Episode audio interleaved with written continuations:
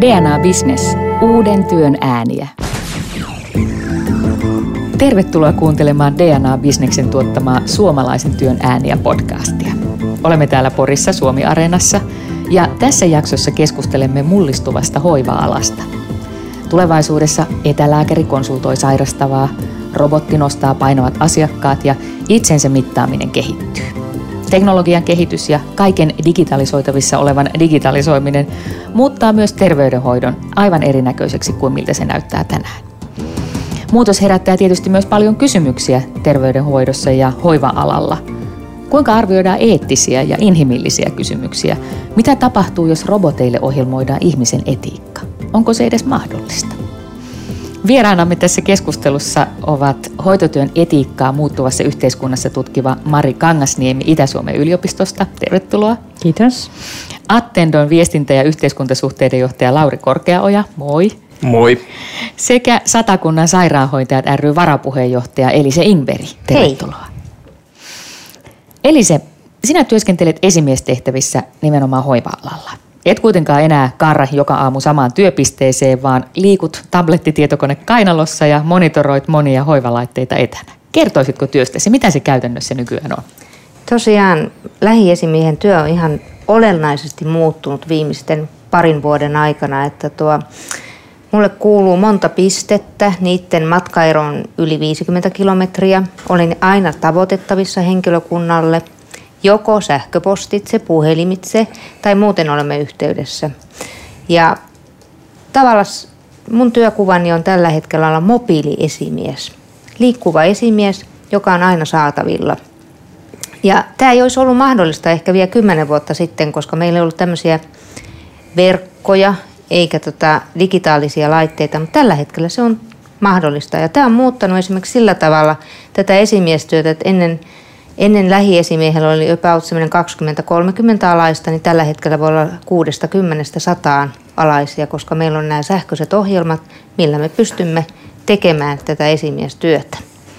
No ainakin ne talouspuolen johtajat on tietysti kauhean mielissään tuosta, mutta miten hoiva-alalla muuten suhtaudutaan digitalisaatioon, joko te esimiehet tai sitten tiimiläiset?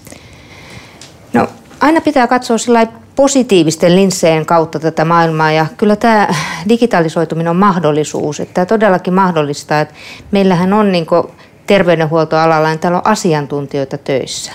Et eihän he tarvitse mitään sen, sen tyyppistä johtamista, mitä ajateltiin esimerkiksi 50-luvulla. On asiantuntijoita, että esimiehen tehtävä on semmoinen kokoava, mutta kyllä edelleen on erittäin tärkeää se face-to-face tapaaminen. Että ihmiset kaipaa sitä dialogia, että ollaan paikalla – ja sulla on vastu, vastuulla esimiehenä, että sä käyt tapaamassa sitä omaa henkilökuntaa, koska se lisää sitä hyvää, hyvinvointia. Eli se Maria Lauri, mitkä teidän käsitteekseni on olleet viime vuosina ne kaikkein merkittävimmät digitalisaation tuomat mullistukset hoiva-alalla? No varmaan yksi keskeinen on se, millä tavalla tiedon tallentaminen on muuttunut.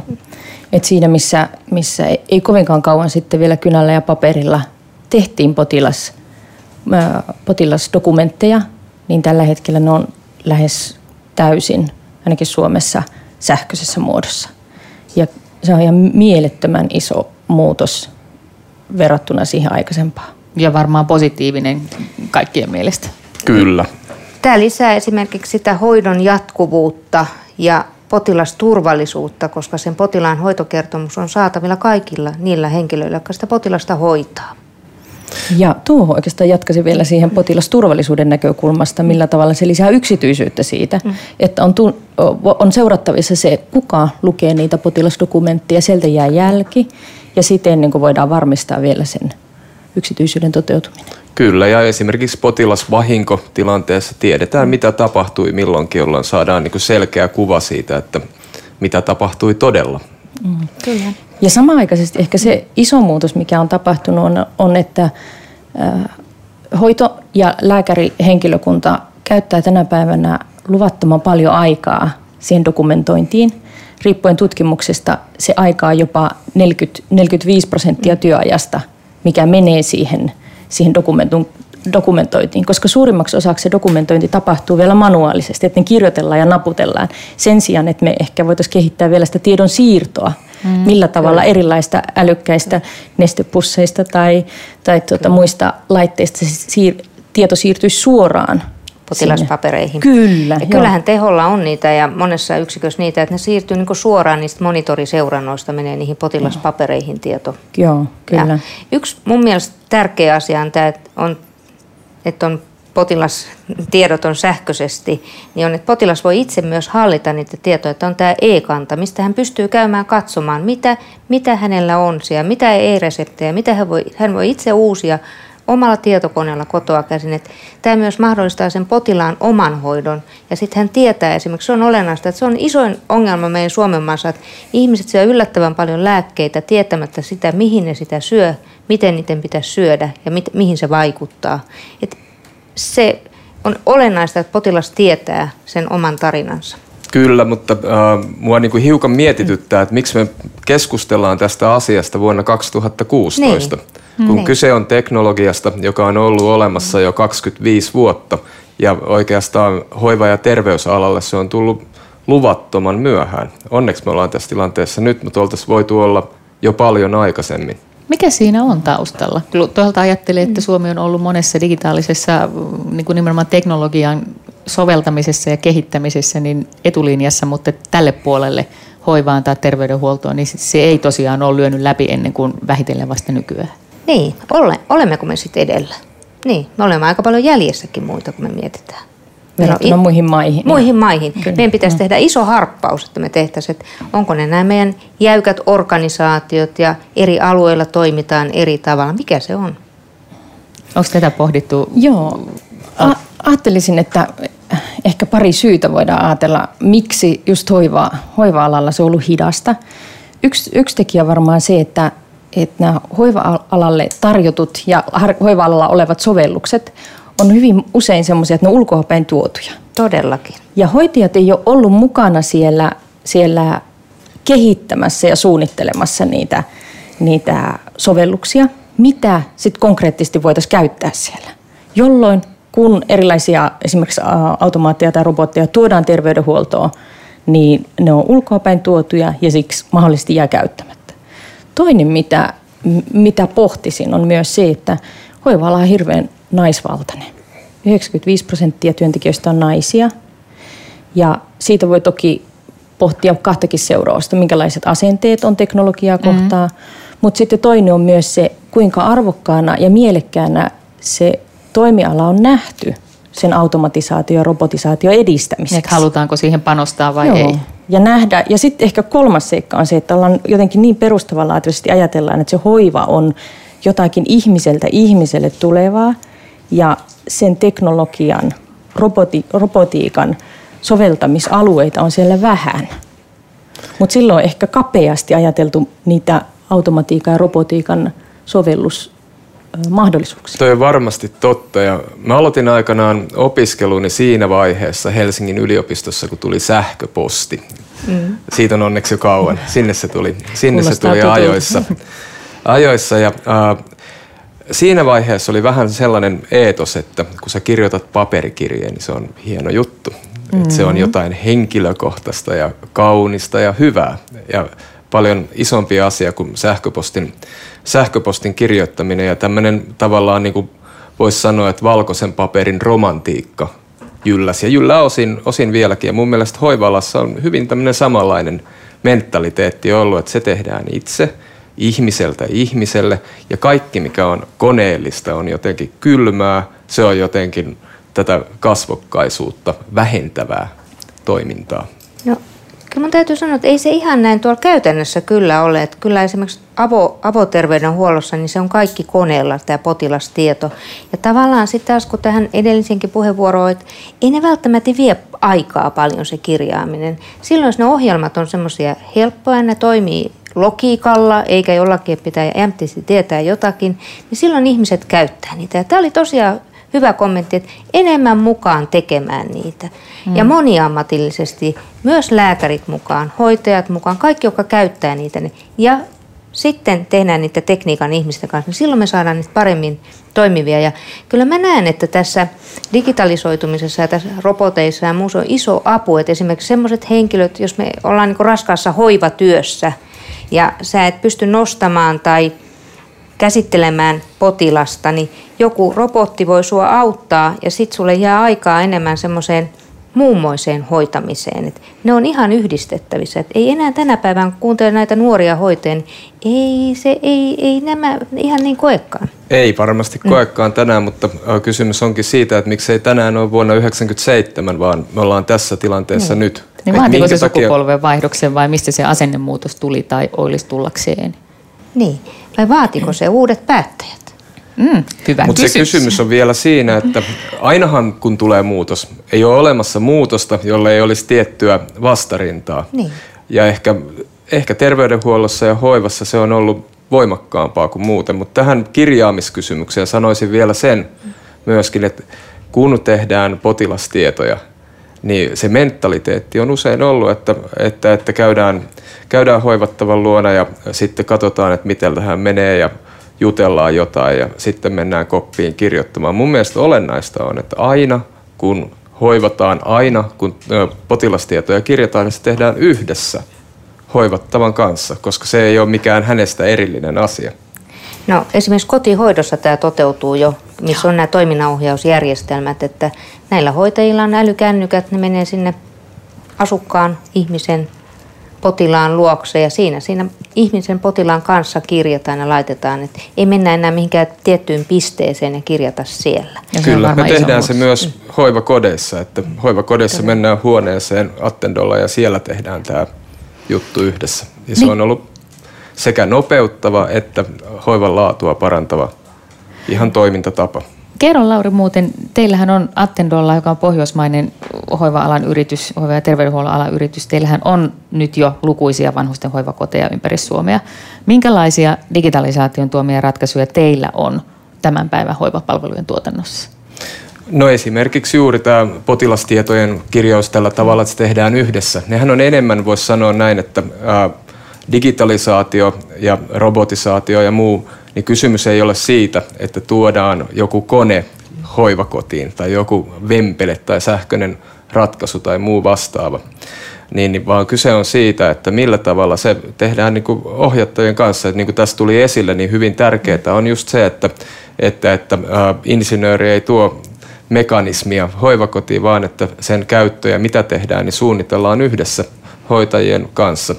Ja mä näen ehkä olennaisimpana asiana, jos te ajattelette ikäihmisiä, mikä heillä on haasteena, niin on yksinäisyys.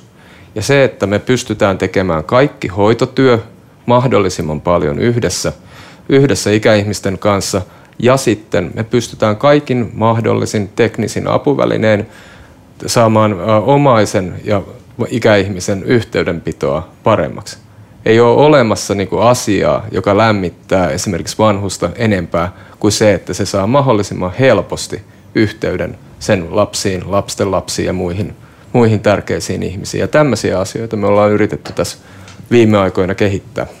Onko tässä Mari jotain uutta, jos miettii ihan tätä ajatusta, että et, et, et niin kuin asiakas, tai siis ei ole potilas, joka on toimenpiteiden kohde – tai erillään toimenpiteistä, jotka joku auktoriteetti tekee, vaan että, että yhä useampi ikään kuin asiakkaan roolissa ja itse subjekti, joka toimii ja päättää niin kauan kuin toimintakykyä ja päätöskykyä on.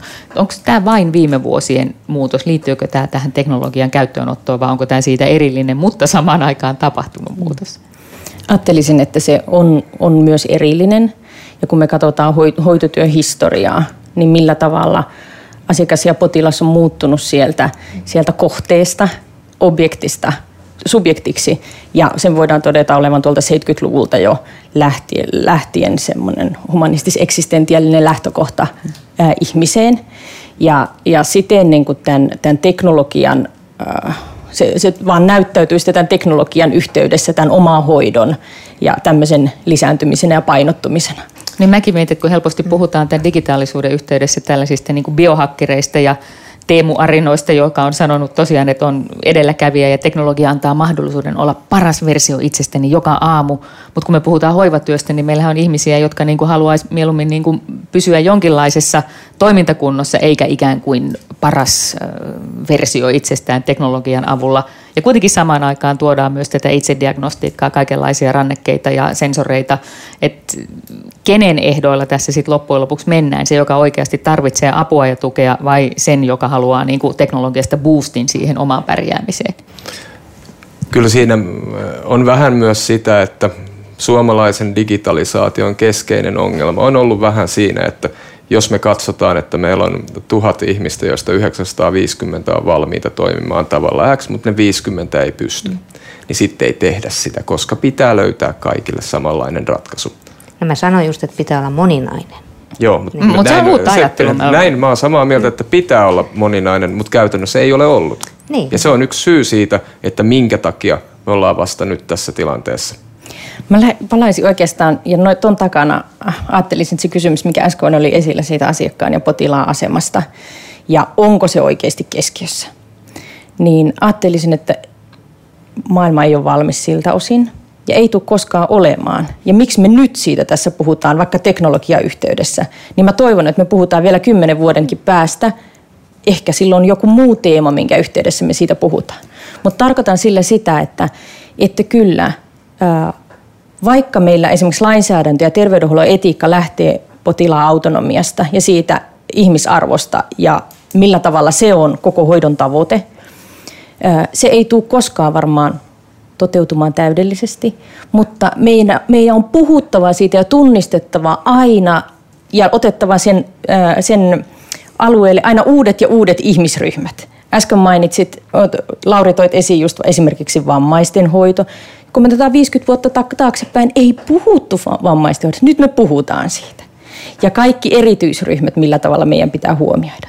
Ja erinomaisen tärkeää on mun mielestä tämä, että nyt kun me puhutaan digitalisaatiosta, niin me jälleen puhutaan siitä, miten se näkyy se asiakkaan ja potilaan rooli ja se asiakkaan ja potilaan hyvä hoito. Koska musta se on sitten se peruskysymys, johon on palattava. Ainoasta, vain ja ainoastaan robotisaatiolla ja automatisaatiolla on kannatusta, jos se palvelee sitä asiakkaan ja potilaan hyvää hoitoa. Ja sen vuoksi sitä on tutkittava, ei, ei, ei, tota, ei ainoastaan yksilitteisesti joku asia oli hyvä tai huono, vaan tutkia ja kehittää niin sen suunnassa, että se palvelee sen asiakkaan ja potilaan hyvää hoitoa. Ja sehän on laajempi kuin pelkän yksilön kokemus, vaan Todellakin. se on sitten myös se järjestelmä, joka tukee sitä tasa-arvon ja oikeudenmukaisuuden ja niin edelleen. Mutta kysytäänpä Suomi-areena kävijöiltä, joita saamme kiinni tuolla DNA-teltalla, mitä mieltä he ovat, minkälaisia hoivatoimenpiteitä tai töitä he antaisivat itselleen tehdä robottien toimesta.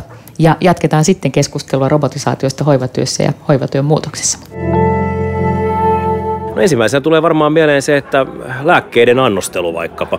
Mä ainakin itse joudun jonkin verran käyttämään päivittäin ihan lääkkeitä, niin sen voisi mun mielestä robotti hoitaa mainiosti ja uskon, että silloin varmasti tulisi ainakin säntillisesti lääkkeet otetuksi, koska aina itselle voi tulla virheitä. Tietysti voisi ajatella esimerkiksi jossain kirurgiassa, eli tämmöinen erittäin tarkka työ, niin se voisi antaa roboteille suoritettavaksi. Eli olisi niin kuin tietysti kirurgin ohjauksessa, mutta niin kuin käytettäisiin hyväksi robotteja. Voisi liittyä äh, vahtimiseen, tarkoitan nyt vaikka kotioloissa, vaan ikäihmisten asioiden varmistamiseen, että ovet on kiinni ja niin edelleen. Kai se sieltä jostakin löytyy. Mä en tiedä, kuinka paljon mun lapsilla on tulevaisuudessa aikaa viettää mun kanssa, kun mä olen yksin vanhainkodissa. Niin joku tämmöinen, että mä voin, nyt joku pitää mulle seuraa, pelaa mun kanssa pelejä, antaa sitä aikaa, sitä seuraa. Sitähän ihmiset kuitenkin aika paljon kaipaa. Suomi-areenan kävijät kertoivat mitä he olisivat valmiita ottamaan vastaan hoivatyössä robottien tekemänä. Ja me jatkamme täällä suomalaisen työn ääniä podcastissa hoitoalan muutosta, digitalisaatiota ja robotisaatiota koskevaa keskustelua, jossa mulla on mukanani Elise Ingberi Satakunnan sairaanhoitajat rystä, Lauri Korkeaoja Attendosta ja hoitotyön etiikkaa tutkiva Mari Kangasniemi Itä-Suomen yliopistosta. Robotisaatio vilahti tuossa moneen kertaan keskustelussa. Puhutaan nyt niistä. Jos miettii, että sairaanhoitajan työhön kuuluu mittaamista, siihen kuuluu aika lailla potilaan nostamista, kuuluu monenlaista avustamista, paljon tarkkuuttakin vaativia annosteluja ja niin edelleen. Jos tämän podcast-sarjan robotisaatiojaksossa teollisuusrobotit ovat nimenomaan nimetyt, että ne tekevät tällaiset tarkkuutta tai toisaalta sitten suurta voimaa ihmiskehoa rasittavia tehtäviä. Mikä on maksanut siinä, että ihmisen hentojen naisten usein on täytynyt tehdä nämä tehtävät Suomessa tähän saakka ja tavallaan robotit eivät ole ottaneet hoitaakseen niitä? Yksi iso asia varmaan on sen tekniikan käyttöönotto eri, eri osastoilla, hoitolaitoksissa, eri organisaatioissa on raha. Se on aika iso asia, että mistä me saamme aina sen rahan. Sitten tietysti, mi, mi, ovatko ne laitteet semmoisia, että ne robotit ja muut välineet, että ne hoitotyön henkilöt on sitten miehiä tai naisia, että niitä on helppo käyttää. Lauri, Attendo hoivakodeissa on vierailu Lydia-robotti vetämässä muun muassa tuolijumppaa ja laulattamassa vanhuksia. Miten tämä kertoo tulevaisuuden hoivapalvelusta? No ensinnäkin se kertoo sitä, että meillä ei ole ollut oikeastaan yhtään vanhusta eikä yhtään työntekijää, joka olisi suhtautunut tähän negatiivisesti. Joitain muistisairaita se on aluksi hiukan pelottanut, mutta kun ne on designattu niin miellyttävän ja mukavan oloisiksi ja äh, niin kuin hellyttäviksi, ne usein mm. nämä hoiva, hoivarobotit, niin kaikki ne ennakkoluutollot, minkä sana robotti mm. nostattaa, niin ne on häipyneet heti. Ja jos me ajatellaan robotteja ihan teollisuudessa tai millä tahansa muulla, muulla alalla, niin robottihan on just sitä, joka tekee sitä toistuvaa, raskasta – ikävää, vaikeaa, ehkä jopa vaarallista työtä. Ja jos me ajatellaan hoitotyötä, niin meidän iso ongelma on se, että tuki- ja liikuntaelin vaivat on vaivoja, jotka nimenomaan hoitoalan ammattilaisia vie ennenaikaiselle eläkkeelle aivan liikaa. Mitä enemmän me pystytään teknologian kautta näitä välttämään, sitä paremmin meidän työntekijät ja sitä kautta myös vanhukset voi. Joo, jatkaisin tuosta, mitä Lauri toi esiin tuosta niin hoitajien ja hoivatyöntekijöiden työn robotisaatiosta ja automatisaatiosta. Ja kun me katsotaan viimeaikaista uutisointia, erityisesti on ollut esille just tällaiset Lydia-robotit ja Zora-robotit, Parohylly, mm-hmm. jotka on hirveän, hirveän arvokkaita ja tärkeitä tuomaan esimerkiksi vuorovaikutusta tai tuoda viihtyvyyttä tai myös, ne myös lisää ja parantaa asiakkaiden ja potilaiden kognitiivisia taitoja. Mutta sitten se iso sen automatisaatio- ja robotisaatioalue on niiden työntekijöiden työn robotisaatio, mm-hmm. jolloin voidaan lähteä katsomaan näitä raskaita, likaisia, vaarallisia tehtäviä, joita tosiaan hoitotyöntekijöiden työssä on. Ne ei ole ainoastaan nostamista, mutta esimerkiksi kaikki se automatisaatio, millä tavalla me voidaan automatisoida jäte, jätehuolto esimerkiksi, likapyykit, millä tavalla ne erotella, miten potilassängyt, semmoisia robottia on olemassa Ruotsissa jo, että potilassängyt pestään, työdentää automaattia, se peseytyy, ettei ihminen pese sitä. Ei kun tätä minäkin just mm, ihmettelen, just. että tässä on just semmoinen vempele juttu, että vaikka niin kuin mitenkään väheksy sitä muistisairaiden niin kuin kanssa saavutettuja hyviä tuloksia siitä silitettävästä parohylkeestä ja muuta, ihan varmaan, mutta silti se on se semmoinen niin kuin jippo verrattuna siihen niin kuin työn raskauteen, joita tähän saakka on kuntien ja kuntainliittojen ilmeisesti kannattanut teettää ihmisille. Joo. Tai lääkkeiden jako esimerkiksi. Lääkkeiden jako, mm. kaikki automatisoidut varastot, älykkäät ja automatisoidut varastot ja logistiset järjestelmät, tavaroiden siirtämiset, liikuttelut organisaatiosta toiseen. Kaikki tämä edellyttää uudenlaista sen työanalyysiä lähtien sieltä työntekijän näkökulmasta. Ja siinä, niin kuin tuossa aikaisemmin puhuttiin, että, että näiden sovellusten kehittämisessä me tarvitaan hoitotyön asiantuntijoita tunnistamaan ja näkemään hoitotyön tekijöitä siitä, mitä tästä työstä voidaan automatisoida ja robotisoida. Ja tätä kautta esimerkiksi hoitajat pystyvät olemaan pitempään töissä, eivät, ei tarvitse jäädä sairauseläkkeitä, mutta pystyy tekemään sitä omaa työtään, missä on valtava ammattitaito heillä takana. Tuohon vielä lisäisin, että tietyllä tavalla sen hoivaympäristön, on se sitten sängyt, lääkkeen jakelu tai tämän tyyppiset, sen automatisaatio on menossa eteenpäin. Sitten on tämä virikepuoli, aktivointi, mitä esimerkiksi Attendon Lydia-robotti tekee. Ja sitten on kolmas, on tämä ihan digitaalinen elintoimintojen mittaaminen. Ja olennaista on, kun kehitetään jotakin asioita, ainakin itse teen se, että mä menen sinne kentälle. Mä menen katsomaan, että nämä, jotka kehittää näitä teknologian erilaisia välineitä ja niin niiden kannattaisi ihan jalkautua eri paikkoihin, eri sairaaloihin tai vanhustenhoitolaitoksiin ja katsomaan, mitä siellä on. Kysyä niiltä, jotka tekevät sitä työtä tai niiltä asukkailta, että mitä ne siellä kaipaa. Kyllä se iso kysymys on, että jos ajattelee esimerkiksi julkista puolta tai yksityistä puolta, niin hyvin samanlaisia. Meillä on kaikki hoivakodit oikeastaan melkein täysin samanlaisia ja se tulee pitkälti siitä, että yhteiskunta on ollut tilanteessa, jossa se on halunnut laskea kustannuksia, joka on johtanut siihen, että kilpaillaan hinnalla ja tehdään mahdollisimman, mahdollisimman halvalla tietyt laatukriteerit täyttävä, täyttävä kilpailutus, jonka jälkeen sitten niin kaikki, mikä menee siitä ylitte, niin on asia, mistä, mistä ei niin palkita mitenkään. Ja sote-uudistuksen, jota ei nyt aika... Jota ei pa- todellakaan pitänyt käsitellä, Kyllä, mutta sitten nyt meidän sen ohjelma. verran käsitellään, että se, että tämä asiakas saa itse valita, mihin hoivakotiin hän menee yhdessä omaisen kanssa, niin mikään ei ole parempi juttu kuin se nimenomaan digitalisaation, robotisaation ja kaiken muunkin asiakkaan hyvinvoinnin kannalta, koska tosiasia on se, että jos ajattelee minua ja mun kavereita, meillä on ihan, me ollaan ihan erilaisia ihmisiä. Nyt me ollaan ihan erilaisia ihmisiä sitten, kun me ollaan muistisairaita. Toiselle nämä jutut sopii ja toiselle ei, mm. ja sen takia pitää olla tilanne, jossa pystyt valitsemaan, missä sua hoidetaan. Kentän ääni eli se. Tuo on ihan tosi. Ja sitten pitää aina muistaa se, että meillä on iso ikäryhmä lähentelemässä sit 77 että meidän tarvitsisi aina kysyä myös käyttäjältä. Me lähdemme hyvin organisaatiolähtöisesti. Meidän pitäisi käyttää hyväksemme niin tutkimuksessa palvelumuotoilua ja kysyä niiltä, jotka käyttää. Ja sieltä on tulossa iso ikäluokka korkeaseen ikään, niin mikä olla kun niille tekemään tutkimusta, että mitä he haluaa, minkä näköisen vanhuuden he haluaa ja minkä näköisiä asioita. Ja Kuka tätä se... kehitystä draivaa?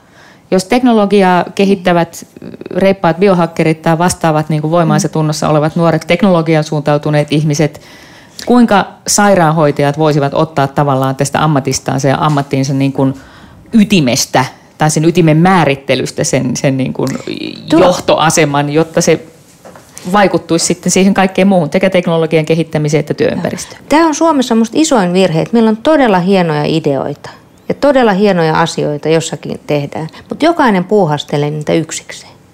Ja meidän tarvitsisi tällainen tutkimustakin tehdä niin kuin monialaisesti. Me, te, meidän tarvitsisi niin enemmän, että ei ole niin kuin tietyn tieteen alan tutkimusta, vaan monialaisesti tehdä ja tutkia asioita, koska tutkimus on kyllä just se, joka antaa sille pohjaa ja näyttöä ja uskottavuutta sille meidän työlle. Että kyllä mä toivon, että me enemmän tehdään niin yhdessä ja puhalletaan yhteen hiileen, eikä jokainen puuhastele jotakin huippua yksikseen jossakin pienessä mm. nurkassa. Mutta kuka lähtee vetämään tätä kehitystä, koska se muutoksen tarve on ilmeinen? Olisiko se tämä uusi sote? Se voisi olla sen mahdollisuus. Se on kauniisti sinne jo kirjoitettu, niin. mutta se, että onhan se kauniisti kirjoitettu moneen muuhunkin paperiin, dokumenttiin, mm. strategiaan tai lakiin mm. jo nyt.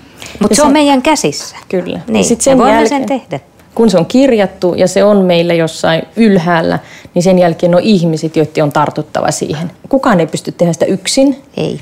vaan se, se on tehtävä, tehtävä yhteistyössä. Ja siinä Suomi voisi todella olla edelläkävijä. Kyllä, ja se todellinen asiakaslähtöisyys tulee sitten siitä, että jos huomataan, että tästä on hyötyä, mm-hmm huomataan, että ihmiset haluaa tulla tänne ääridigitalisoituun Attendon hoivakotiin ja sitten meillä paikat täyttyy, niin silloin se on viime kädessä myös taloudellisesti kannattavaa. Ja me tarvitaan kaikkea. Me tarvitaan julkista puolta, me tarvitaan yksityispuolta ja me tarvitaan järjestöjä ja muita toimijoita. Kyllä. Me ei kukaan yksin pystytä tätä tekemään. No jos loppuun pieni ajatusleikki kaikille yhteisesti vastattavaksi jos te saisitte nyt hahmotella tai periaatteessa rakentaa täydellisesti upo-uusinta teknologiaa hyödyntävän vanhainkodin, niin minkälainen se olisi? Mitä laittaisit, Lauri, tapahtumaan?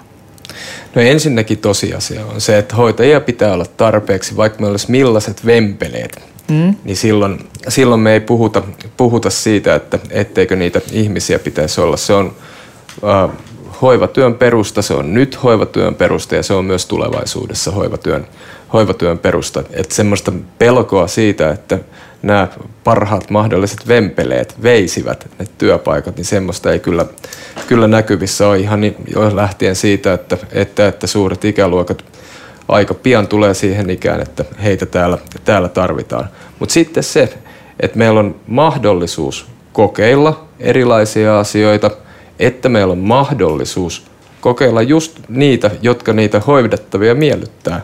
Ja että nimenomaan se virikepuoli, että me pystytään aktivoimaan, että me pystytään antamaan vanhuksille arvokas elämä, edellyttää erilaisia teknisiä ratkaisuja. Ja mun mielestä on ihmisoikeus se, että kun me eletään vuotta 2016, niin myös sillä ikäihmisellä, vaikka sen dementia olisi kuin pitkälle mennyttä, niin että sillä on oikeus kohdata se, mitä maailmassa tapahtuu. Että sillä on oikeus tavallaan teknologian uusimpiin, uusimpiin saavutuksiin. Se, että sitten mitä ne on, mitä kaikkea on, niin mun mielestä olisi väärin ajatella, että mulla on sellainen valmis paketti tässä näin. Mä haluan mahdollisuuden, että me voidaan kokeilla erilaisia juttuja ja tuoda sitten uusia ja muita. Mutta yhden asian haluan silti nostaa esiin ja se on nimenomaan tämä yksinäisyys.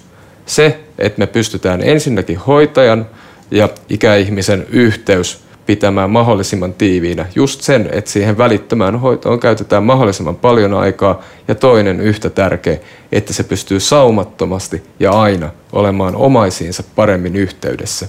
Niin ne on kaksi sellaista tekijää, jotka parantaa elämänlaatua kaikkeista eniten.